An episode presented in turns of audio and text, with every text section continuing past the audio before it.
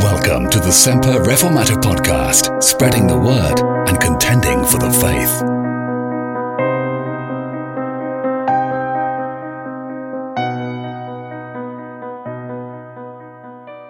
Let's read from Ephesians chapter 2 and verse 8. For by grace are ye saved through faith, and that not of yourselves, it is the gift of God not of works, lest any man should boast, for we are his workmanship. Of course, all of Scripture is inspired. But I suppose in our human weakness, um, we do have favourite verses, don't we? There are verses of the Bible that seem to just stick in our minds Uh, that excite our hearts, that occupy our thoughts. There are verses that remain in our memory and, in some cases, even come to almost define the work of the biblical writer of the book that contains them. I think of how John 3 and 16 is one of those verses. And I expect that for many Christian believers, the verse that we're thinking of this evening will be familiar and will be similar to that. The verse that says, For by grace are ye saved through faith, and that not of yourselves, it is the gift of God, lest any man should boast. Verse 8 and verse 9. I suppose if you ask someone if they know a verse from Ephesians, that's the verse that they may well quote. And in this verse, Paul has almost reached a climax of thought. He has dragged us, unwillingly, I say, into the light of God's Word. And he has exposed our innate, inborn human sinfulness, the dark corruption of the human soul that separates us from God and that brings us under his condemnation and makes us children of wrath. I was interested in something our brother Paul Dowling said this morning here that we must preach the law before we preach the gospel. The preaching of the law is part of the preaching of the gospel. For if sinners do not know that they are sinners, they will not know that they need to be saved. He's absolutely right, and that's exactly what Paul has been doing in verse 2 and verse 3 here in this passage, and he has done it with great efficiency. Having made us thoroughly miserable with his bitingly accurate assessment of the human heart, human nature, human destiny, he then shocks us by announcing that despite the filthiness of our human condition, for all of our righteousness is like filthy rags in the sight of God, that God, nevertheless, in his mercy and his love for us, in his great kindness towards us, has initiated a rescue plan for us at great cost to himself that will enable us to live again in fellowship with Him and to walk in newness of life and to dwell with Him in the future in a new heaven and new earth. God sent His only Son, the Lord Jesus, to take all of our sins upon Himself at the cross, to take our punishment to bear the separation from God that we would have eternally endured, to die our death, to endure our hell. And He applies that saving work to us by regenerating us, by giving us a new life so that we are born again, by raising us up from the filth and the gutter of sin by seating us with Christ in heavenly places, by keeping us as his purchased possession until he takes us home to demonstrate in us his glory for eternal ages, so that He and He alone gets all the praise for what He has done. You're listening to the Semper Reformata podcast with Bob McAvoy.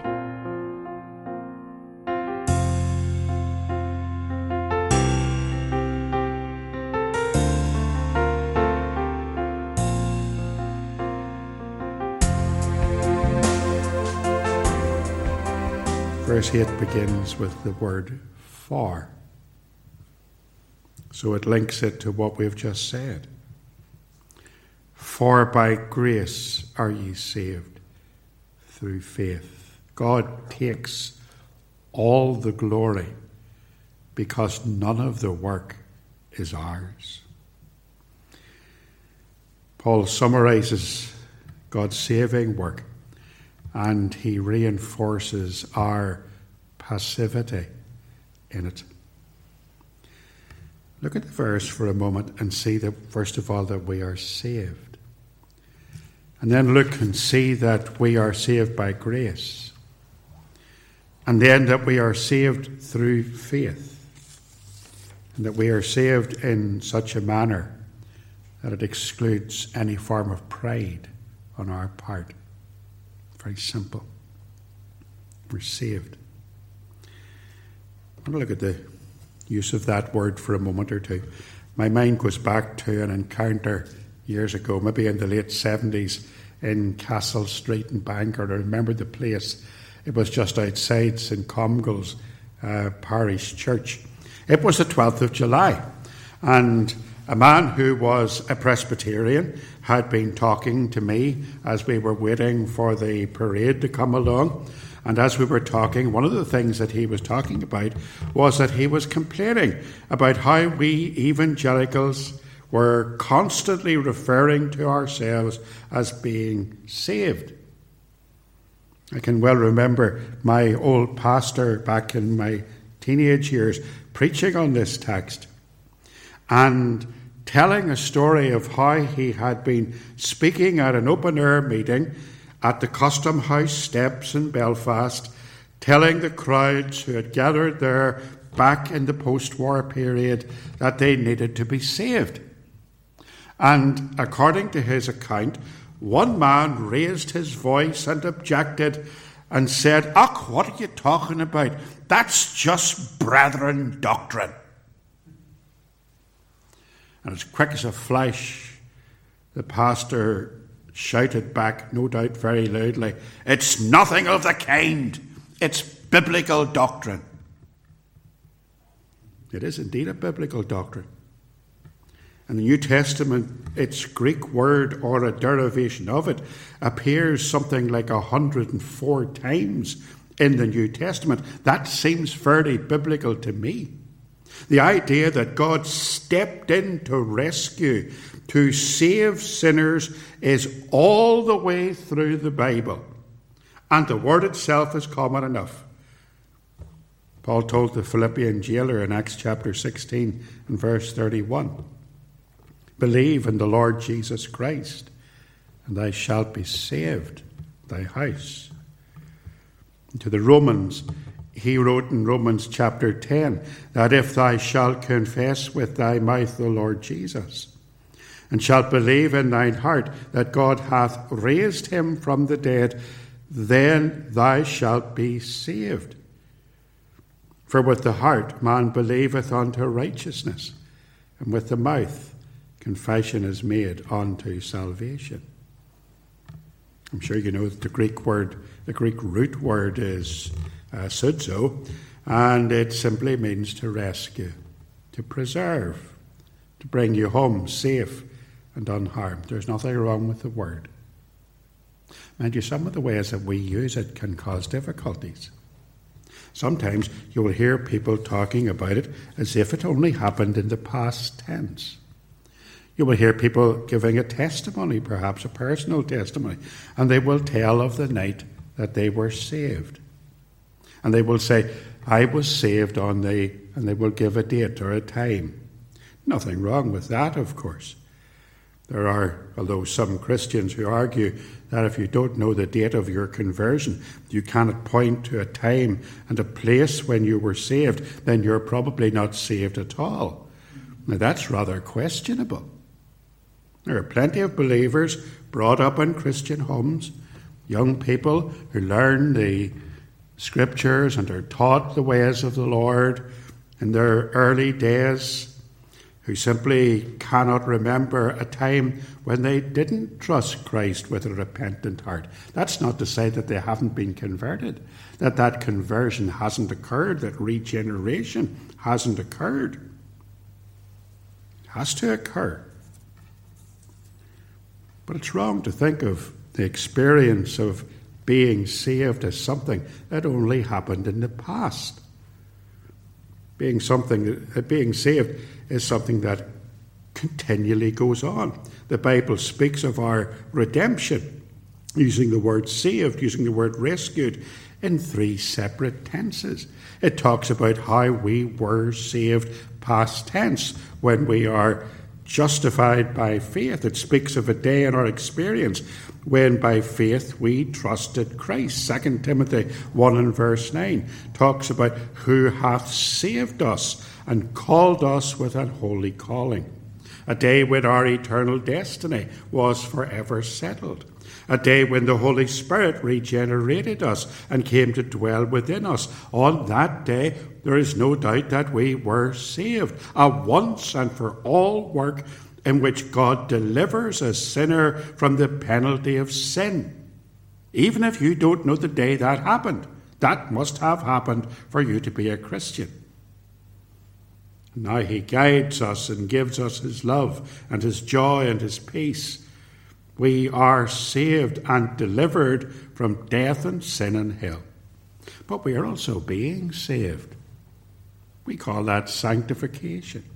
A continuous experience of salvation. Salvation which is happening to us right now. It's a description of the Lord's work every day in the life of the believer. And we'll see something more of this next week when we look at verse 10 and we see that we are his workmanship and what God is doing in us, working in us. He gives us his Holy Spirit to guide us and to make us more Christ like. Philippians chapter 2 and verse 12. Wherefore, my beloved, as ye have always obeyed, not as in my presence only, but now much more in my absence, work out your own salvation. Your salvation is to be worked out in your life with fear and trembling, for it is God which worketh in you. There you are. We are saved, and we are being saved, and we will be saved. There will be a day coming when our redemption will be complete. And that day will be a great day of resurrection when the Lord will return, when the dead in Christ shall rise, when we shall be changed to be like him. So right now we're, we're saved from the power of sin. And we're saved from the penalty of sin. But on that great day, we will be saved from the presence of sin. Hebrews 9 and verse 28. So Christ was once offered to bear the sins of many and unto them that look for him shall he appear the second time without sin unto salvation. So Paul could say in Romans chapter 13 and verse 11 that knowing the time that now it is high time to awake out of sleep, for now is our salvation nearer than when we first believed. So we were saved and we are being saved, and we will be saved. We're saved. Oh, talking about the way people use words, you know, I, I, you probably know I'm a bit of a pedant when it comes to words. If there's one phrase that really winds me up, it's the people who say, you have to get saved. I'm sorry if I'm treading on your toes. You see, we're all speaking American these days. I was appalled one day when I was standing at a queue in the Applegreen, And the person in front of me at the queue asked, Can I get a coffee with that? And I thought, This person's from Belfast. Why is he talking like that? I'd never even heard at that stage anyone ask for something in that manner. If I had, back in my school days, and I went to a rough school, back in my school days, I think if I had asked something by saying, Can I get a. I think I'd have been taken to the front and caned. I remember a, a boy at my school who once asked to go to the toilet. You had to put your hand up, do you remember, in those days? And you had to ask to leave the room. And the boy said, Can I leave the room, please, sir? And the teacher stood at the front and he scowled down at the boy. He said, I don't know, boy, can you? And the wee boy says, But I need to go to the toilet. Then you'll have to ask properly, May I leave the room, sir? When did may I have a coffee, please? Become, can I get a coffee? Because we're being influenced by Americanism. You know, that people say it all the time now, and they use could have instead of could have. It really irks me, the pedantry in me. Influenced by films and what the Americans call movies from Hollywood. But evangelicals have been doing it for years. You do not get saved. It's not something you ask for. You're dead in your trespasses and sins. It's not something you apply for. It's not something that you, you, you go and look for. It's, that's an Americanism, and it's frequently used by evangelicals, and it's frequently used by semi Pelagian evangelicals, especially those who think that God has gone 99% of the way to save you, and you have this little bit more to do on your own. And Paul has been distinctly telling us here that we are not saved by any works of our own, that it is all of God, for by grace are ye saved. Paul doesn't say, by grace did you get saved. That doesn't occur anywhere in the scriptures. Clear and plain in this very verse. And then there's the people who use the word saved as a kind of a status. You know, Christians are different from the people of this world. Again, we'll look at this next week the people whom Paul has described as the children of wrath. And he tells us that we are the children of God, and that should make us humble. And we should never have any sense of spiritual pride about us, should we? Remember years ago in a radio report, many years ago, a BBC reporter had gone out into the streets of Belfast to do what they call a vox pop. He was just asking people in the street what they thought of some local political development of the time. I can't even remember what the report was about. But I do well remember the response of one of the people questioned.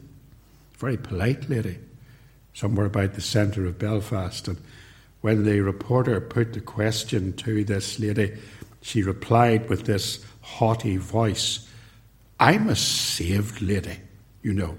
I wouldn't be interested in such things.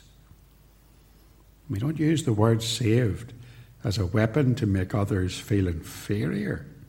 In fact, here's Paul in 1 Corinthians chapter 4 and verse 6 to 7. He said, These things, brethren, I have in a figure transferred to myself and Apollos for your sakes, that you might learn us in us not to think of men above that which is written that no one of you be puffed up for one against another. For who maketh thee to differ from another? And what hast thou that thou didst not receive? Now, if thou didst receive it, why dost thou glory as if thou hadst not received it? In other words, the fact that you're saved is something that is a, a humbling experience, not something that you use to to make yourself sound superior to others. So the word saved is an intensely biblical word. But like all biblical words, we need to use it wisely. We need to use it in the correct manner. We are saved, rescued from our sins. Second thing that Paul teaches us here is that this salvation, this experience of being saved by God, is by grace. Now, what do we mean by that? You know, there's a belief in Roman Catholicism that Christ, by his death, has earned what they call a treasury of merit. Favour in the sight of God, let's call it. And out of that great treasury of merit, he dispenses his grace, some of that favour with God, to you. Now, he doesn't always do it willingly. That's why sometimes you have to go to Mary, to his mother, and you have to ask Mary and please her and pray to her and ask Mary to speak to her son so that he will dispense some of the grace and favour that he has with God to you as a sinner. That's paganism superstition and unbiblical. And what makes it even worse is that it separates the person of Christ from the grace of Christ. I'd like to teach you this evening, or to propose to you, that God's grace is part of God's undeserved loving kindness for lost sinners, and it is personified in the Lord Jesus Christ. When we think of Jesus, we think of God's grace. It was in His grace that He gave us Christ. 2 Corinthians 8 and verse 9 says, For ye know the grace of our Lord Jesus Christ, that though he was rich, yet for your sake he became poor, that ye through his poverty might be rich. We don't have to wrest grace from an unwilling God.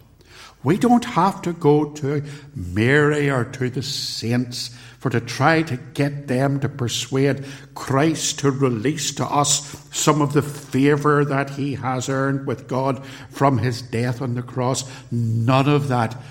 Grace comes from Jesus. He is God's grace. He is God's gift to us. Sin has slain us, and Christ in his grace has rescued us and given us life. So that grace is grace alone. No works of ours are needed. No works of ours will add anything to the gift of God for us, which is Christ Jesus. We are saved by grace. And we are saved through faith. Now, this is very precise language in this verse and the next verse. We are saved by grace through faith. We're not saved by faith. Faith is the, the medium, the means by which the gift is received. Faith doesn't save us. That would be an error called fideism. Heidelberg Catechism puts it like this Not that I am acceptable to God on account of the worthiness of my faith, for only the satisfaction, righteousness, and holiness of Christ is my righteousness before God. I can receive this righteousness and make it my own by faith only. Faith is not something that you have in yourself. Faith is not something that you work up, nor is our salvation some kind of a reward for some great faith in God that you have. Faith is a gift of God. For by grace are ye saved through faith, and that not of yourselves. You don't have it yourself. Some Christians believe that if you have prayed for healing, and the healing hasn't come, then the reason for your continued sickness must be your own lack of faith. But if I, but I do not have within me the faith that I need to appropriate salvation. Faith is granted to us by God at conversion. It is the gift of God to enable us to appropriate, to take God's provision for us in Christ. By grace are ye saved through faith, and that not of yourselves. It is the gift of God. So, my faith doesn't make me acceptable to God. God doesn't save me because I'm a man of faith. I cannot in any way earn my salvation. I cannot, even by faith, be good enough or religious enough to merit forgiveness. The faith that we get from God is simply instrumental to my salvation. God saves sinners, sinners who have nothing whatsoever to offer Him, and He even gives them the faith that they need to receive that forgiveness. Here's Paul in 1 Corinthians 1 and verse 30. But of him are ye in Christ Jesus, who of God is made unto us wisdom and righteousness, and sanctification and redemption, that according as it is written, He that glorieth, let him glory in the Lord. We don't have faith in our own faith. We have faith in Christ. Heidelberg Catechism. Not that I am acceptable to God on account of the worthiness of my faith, for only the satisfaction and righteousness and holiness of Christ is my righteousness before God. So we're saved. We're saved by grace. We're saved through faith. And we're saved in such a manner that we can never boast about it. Verse 9 Not of works lest any man should boast, for we are his workmanship. We've already seen in Ephesians that God has a plan for us, haven't we? We are his pride and joy, his, his jewels, the apple of his eye. We've learned in our last lesson that God has a plan to put us on display in the last days so that all of creation will see his glory and see his love and learn about his kindness to worthless, undeserving sinners. And all shall bow before him um, in worship, and every knee shall bow, and every tongue confess that Jesus Christ is Lord. And on that day, there will be no one in the redeemed multitude in heaven who will be able to say, I deserve to be here. There is no one who will say, I'm here because I'm a good person. I'm here because I'm a decent person. There will be no one saying, I did it my way. Paul excludes any form of human pride. In 1 Corinthians 1 and verse 27, he says, God hath chosen the foolish things of the world to confound the wise. God hath chosen the weak things of the world to confound the things which are mighty, and base things of the world, and things which are despised hath God chosen, yea, and things which are not, to bring to naught things that are, that no flesh should glory in his presence. Matthew Henry here says, Our faith, our conversion, our eternal salvation are not the mere product of any natural abilities, nor of any merit of our own, not of works, lest any man should boast. But I tell you, friends, there is one thing the Christian can boast about. It's found in Galatians chapter 6 and verse 14. God forbid that I should glory, save in the cross of our Lord Jesus Christ. There's only one thing we have to boast about, and that's Jesus. We lift up his name.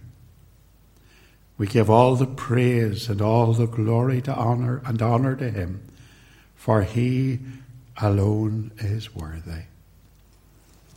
my final thought is simply to challenge all of us and to say to each one of us, to myself, to you, can you say with Paul, I'm only a sinner, saved by grace? For by grace are ye saved through faith. And that not of yourselves, it is the gift of God, not of works, lest any man should boast. For we are his workmanship.